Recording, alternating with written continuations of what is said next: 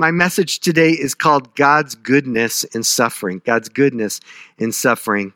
And uh, I don't know, is, is, is 2020 maybe the, the worst year ever? You think it is? Some of you say no. I think I'm going to give you an argument for that it's the worst year ever, except for the year that Noah's flood hit. Maybe. but I think it's a pretty bad year. I mean, here are some of the things that happened this year. I got this off the internet. These are real things though. But, you know, one thing that happened is that there were fires that took place all over, right? In California, there were terrible, the worst fires ever. I didn't get the acreage amount, but it was a crazy amount of acres that burnt.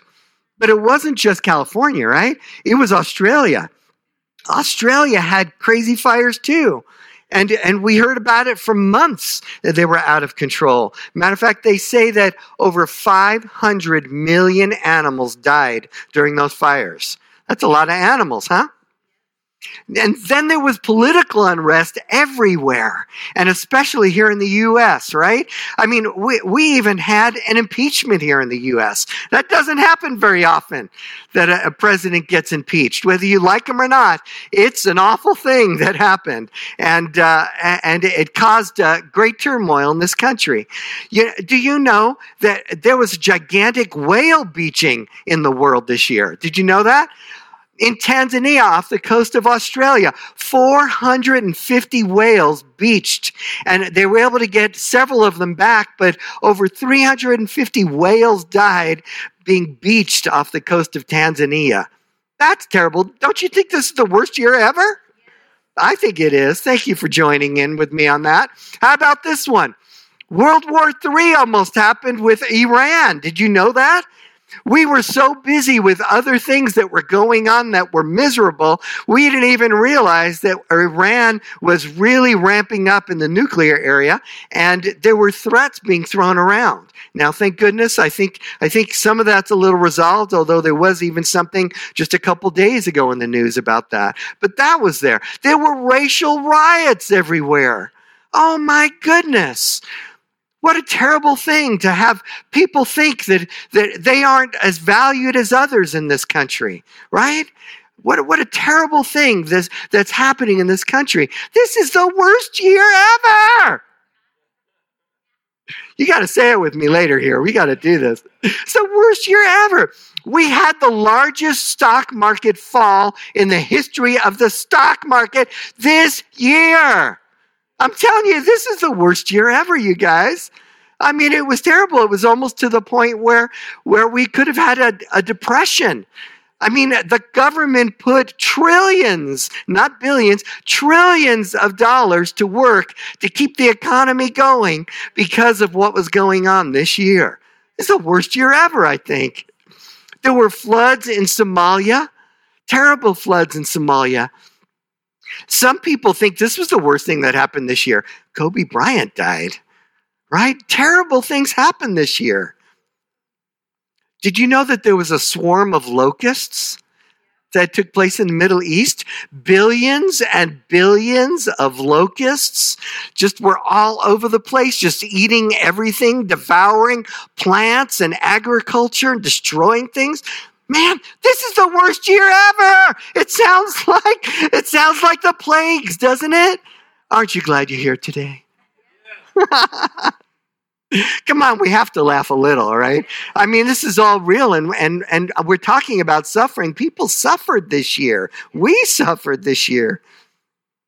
Of course, you know, there was an earthquake in Utah. Oh my goodness. Do you, do you remember when that happened? We all said, could anything else happen worse than this? And the earthquake happened to surprise us. And then in the middle of this, of course, we, ha- we have a pandemic. In the middle of all this stuff, a pandemic, a worldwide pandemic that, that impacted 217 nations. That's almost the entire world. How many nations are there in the world? I shouldn't ask questions I don't know the answer to. but there's there's a few more, but not more, not that much more. 217 nations were affected by this. 58 million people got COVID so far, and 1.4 million people uh, were uh, died as an attribution to, to COVID. Whether you believe that or not, that's up to you. That's what's being attributed to COVID deaths. 1.4 million people. That's half of the state of Utah. Just look around. The person right next to you, gone. Right? My wife's laughing at me like she's going to shut me up in a minute. what has this all done to our collective psyche? I mean, really, this is just crazy what has gone on. And, you know, I, I, I kind of like to st- take a step back every, every once in a while, kind of look at myself and, and kind of aware of what I'm thinking and stuff. And man, I just, I, I'm shocked. Are you guys shocked? It's a shocking year. It really is. So let's vote. Can we vote? We're going to do a vote. You guys online, we want you to vote too. So put in the comments if you want to vote for for this year being canceled, 2020 being canceled. Okay, we're just going to cancel the whole thing. It's almost the end of the year. We could just erase it. Everything that happened, erased, and we will just move forward like none of this ever happened. Can we do that?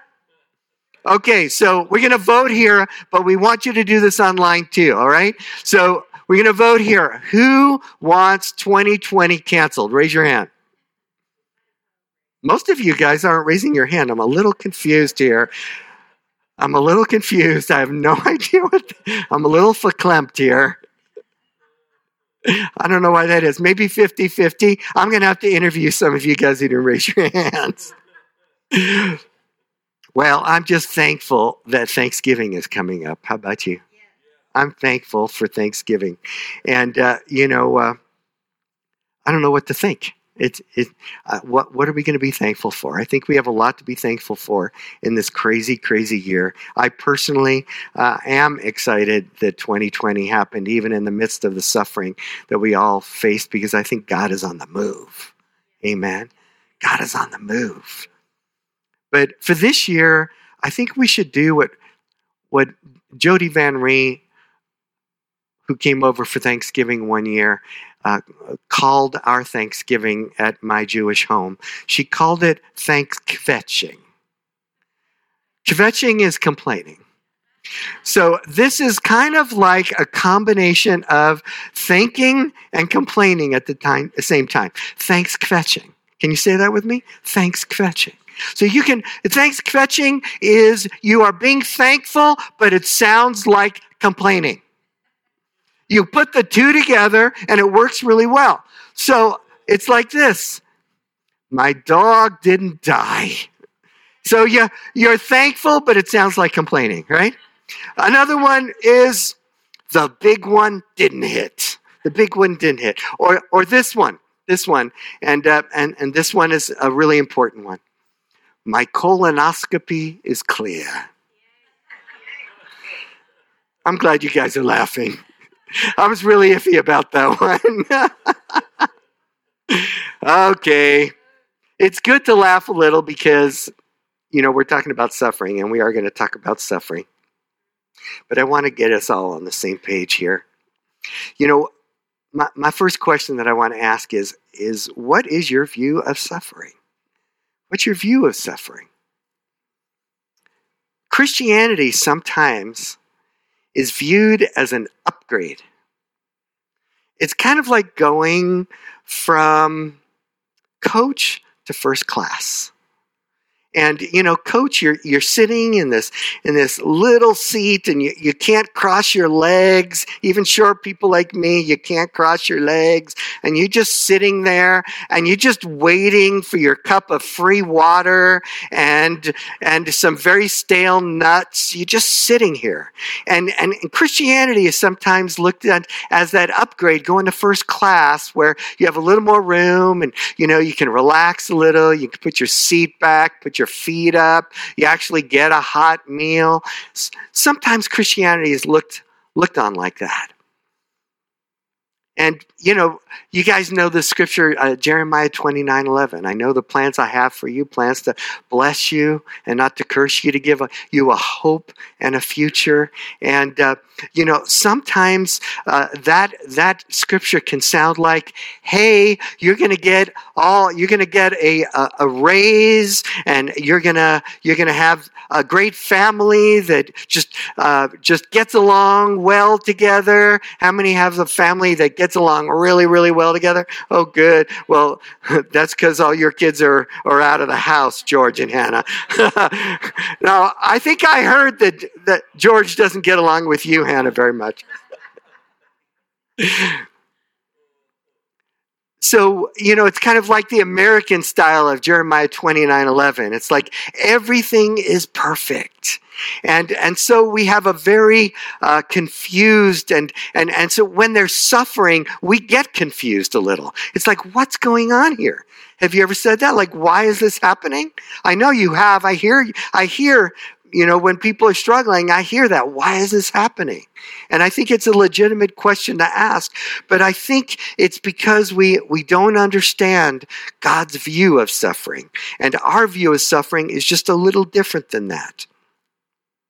Yes, it's our best life that God has for us, but what does that actually mean? What does that actually mean?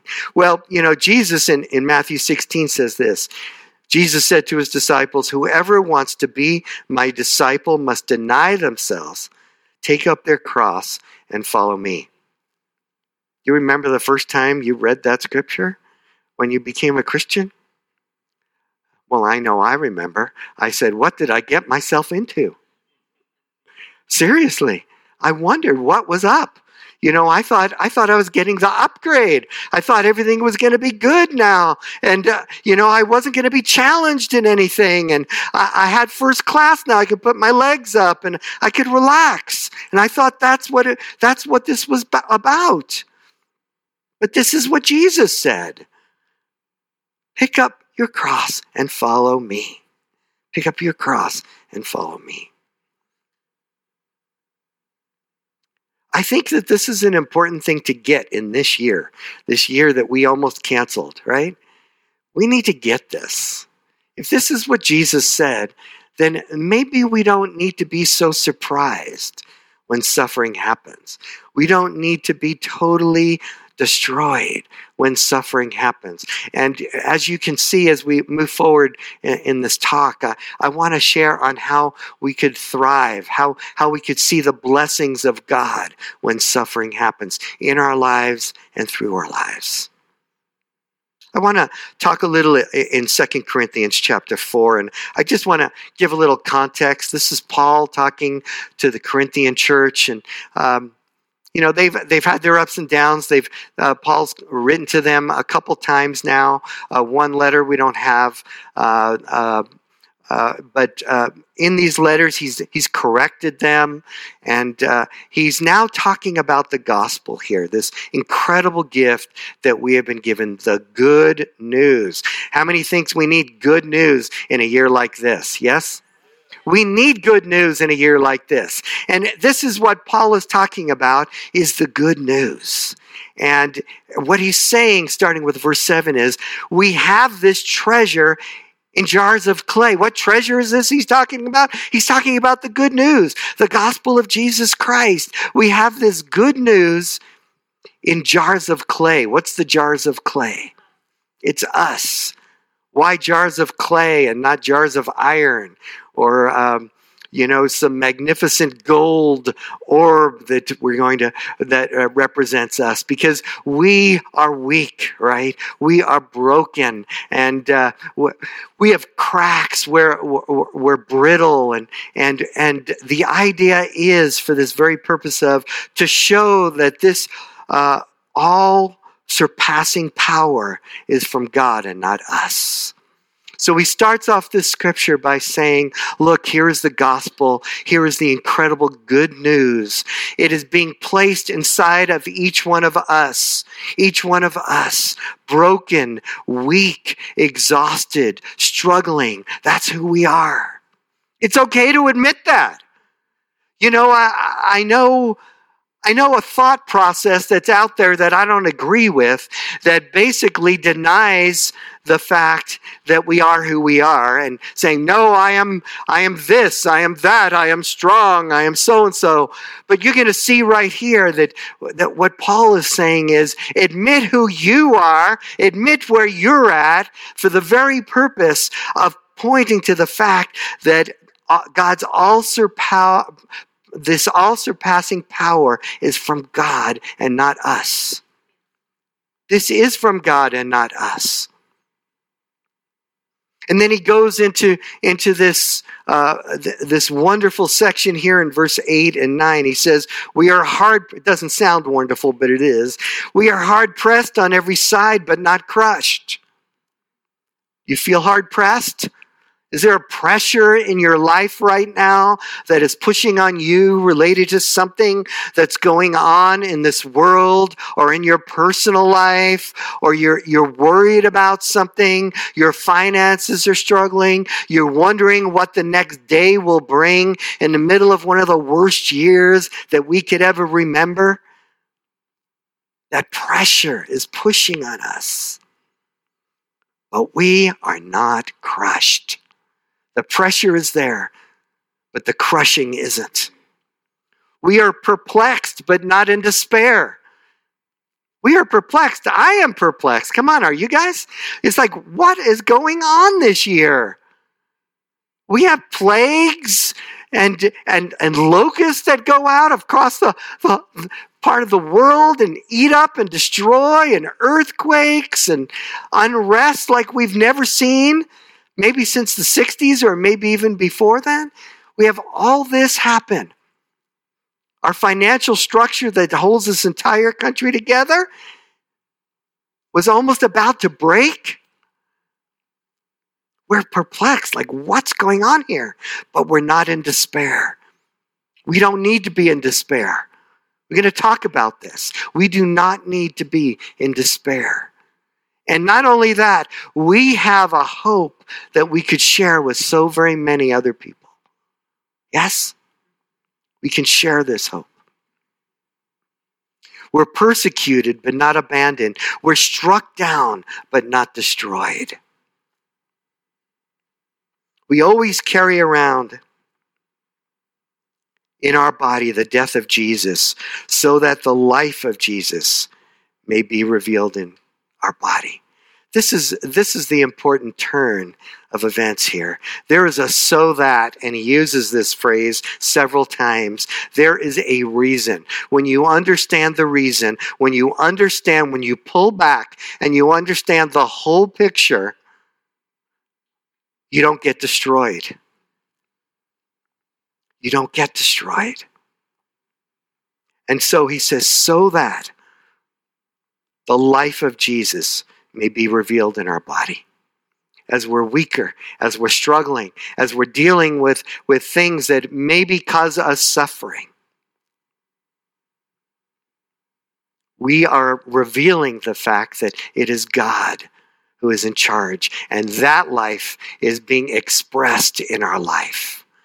Can I say that it is really important and we'll go into this a little further in the scripture. But we can't say, I am strong, because we are going to miss out on God being strong. We need to say we are weak, we are jars of clay, we are being persecuted, we are confused, and yet God is being glorified in our bodies. So it's okay to say that. It's okay to say that we are struggling. It is okay to say that we are suffering. Paul embraces it here so that God would be glorified. God would be glorified. Verse 11 says, For we who are alive are always being given over to death for Jesus' sake, so that his life may also be revealed in our mortal body. Suffering reveals true life. And we're in a year of suffering. This is God's goodness for us. If, if suffering wasn't allowed, we would be missing out on the life of Christ in this way. And it's a very profound way. So then, verse 12, death is at work in us, but life is at work in you. And we're going to look at this in a little while as we as we go through the rest of this uh, talk, because not only is suffering good for us, suffering in us is good for others and a blessing for others. And that's what Paul's talking about here. He's saying that, that he was suffering, and because of it, they were being blessed. They were being blessed. It is written, verse 13, I believe, therefore I've spoken.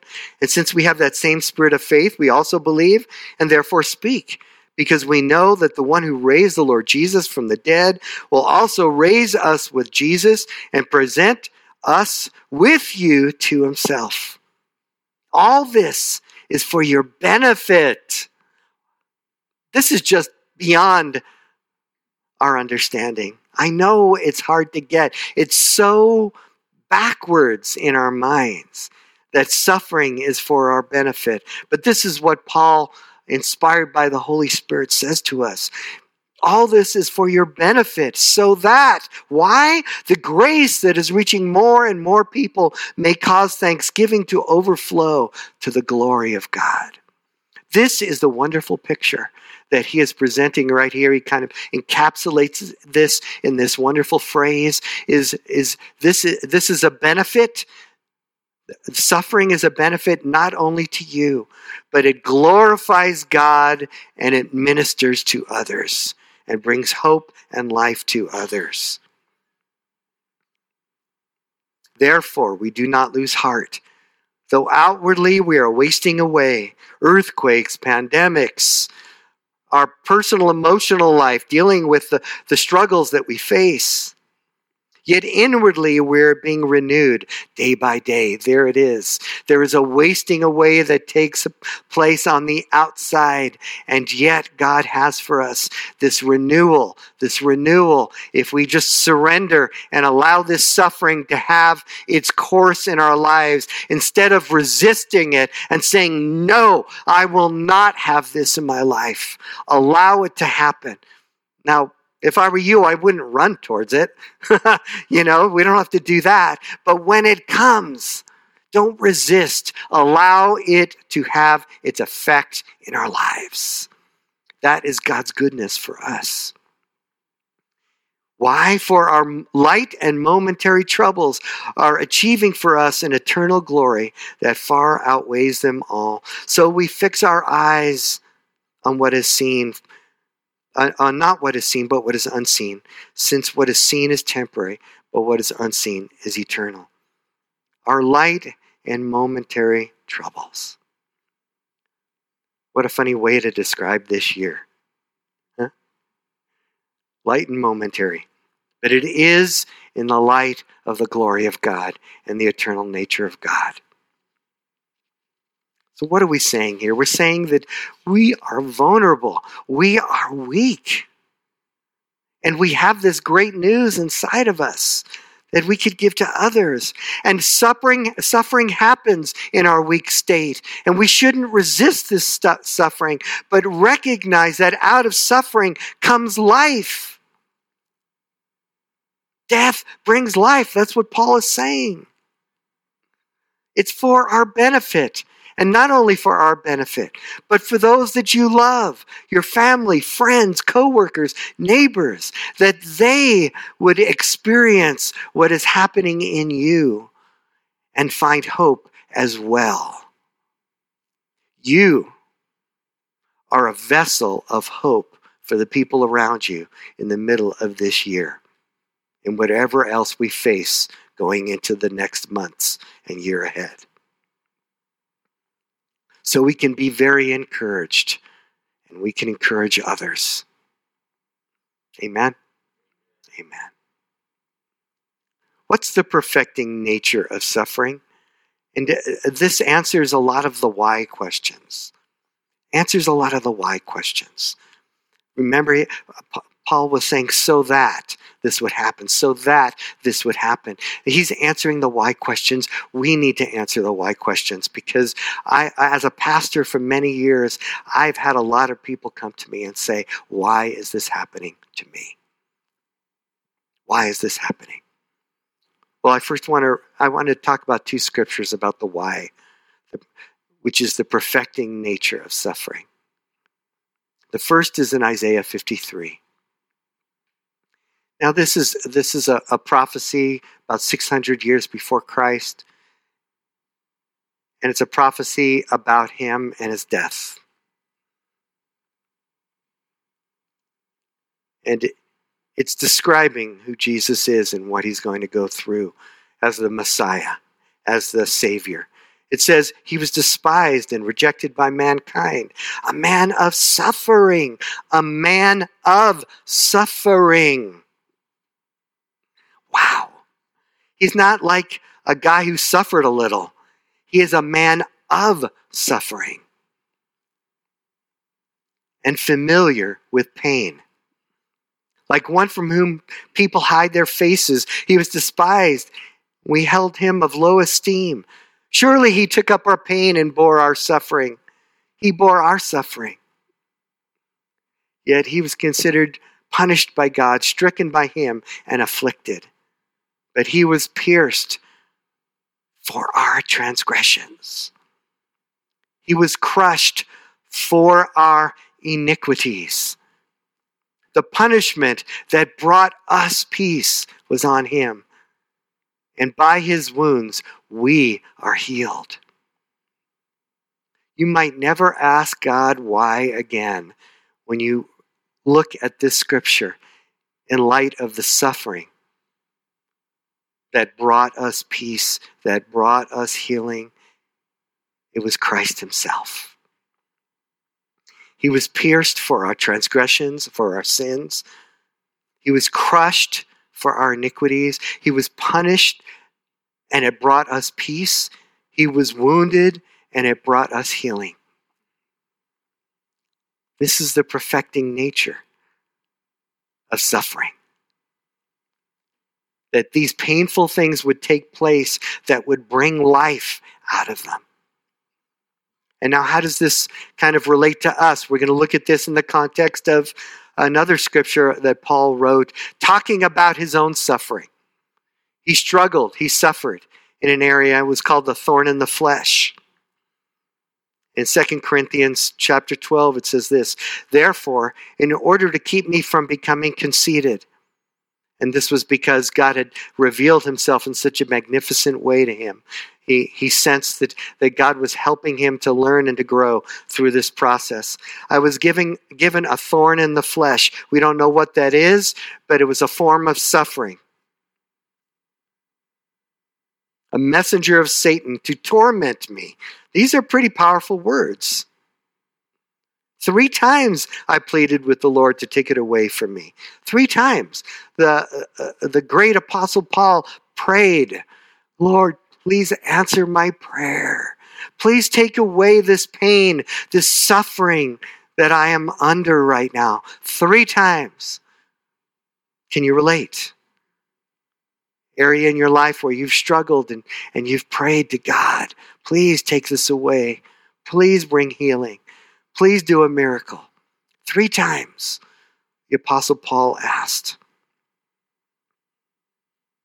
But he said to me, My grace is sufficient for you, for my power is made perfect in weakness. Again, we have that clay jar we are weak. We are struggling. The pressure is on. There is something about the grace of God in this pressurized situation that does something wonderful, wonderful that we have to understand and we have to embrace. My grace is sufficient for you. My power is made perfect in weakness. Therefore, I will boast all the more gladly about my weakness, so that Christ's power may rest on me. That's why, for Christ's sake, I, I delight in weaknesses, in insults, and hardships, in persecutions, and difficulties. The suffering that he faced, he was delighting in these things. This is just weird. We don't want to do this. There has to be a grace change in our life to really get this concept because the kingdom of God concepts are so different than our world concepts. For when I am weak, then I am strong. When I am weak, then I'm strong. So in the script in the scripture in, in, in, verse 9 it says that my grace is sufficient for you my power is made perfect in weakness that word perfect is the word teleo it is the same root of the word that is used when Jesus Christ on the cross said, It is finished. It is finished. Wow. It is finished. It is complete. It is done. It is perfect. Everything about it is in place. That same root word is being used here for us in our suffering. As it was used in Jesus' suffering, it is something we use in our suffering. Lord, perfect us. Lord, make us complete. It's the perfecting power. What's the personal fruit of suffering? In Hebrews 12 11, it says this no discipline, no suffering. It seems pleasant at the time. There's nobody I know, even even me, thinking this was a good year and God's done great things in my life. It wasn't pleasant. If any of you raise your hands on this one, we're going to talk later. It wasn't pleasant, but painful. Later on, however, it produces a harvest of righteousness and peace for those who have been trained by it. I want to give you two examples. One is Pharaoh. Here is a guy who was not trained by the suffering that he experienced. Here were these here were these plagues that took place. He could have been trained by them, but instead he hardened his heart. He hardened his heart. And he wasn't trained by them. And so there was no harvest of righteousness in his life. He was destroyed by the fact that his heart was hardened. He resisted the suffering, and his heart was hard. And this harvest of righteousness didn't come.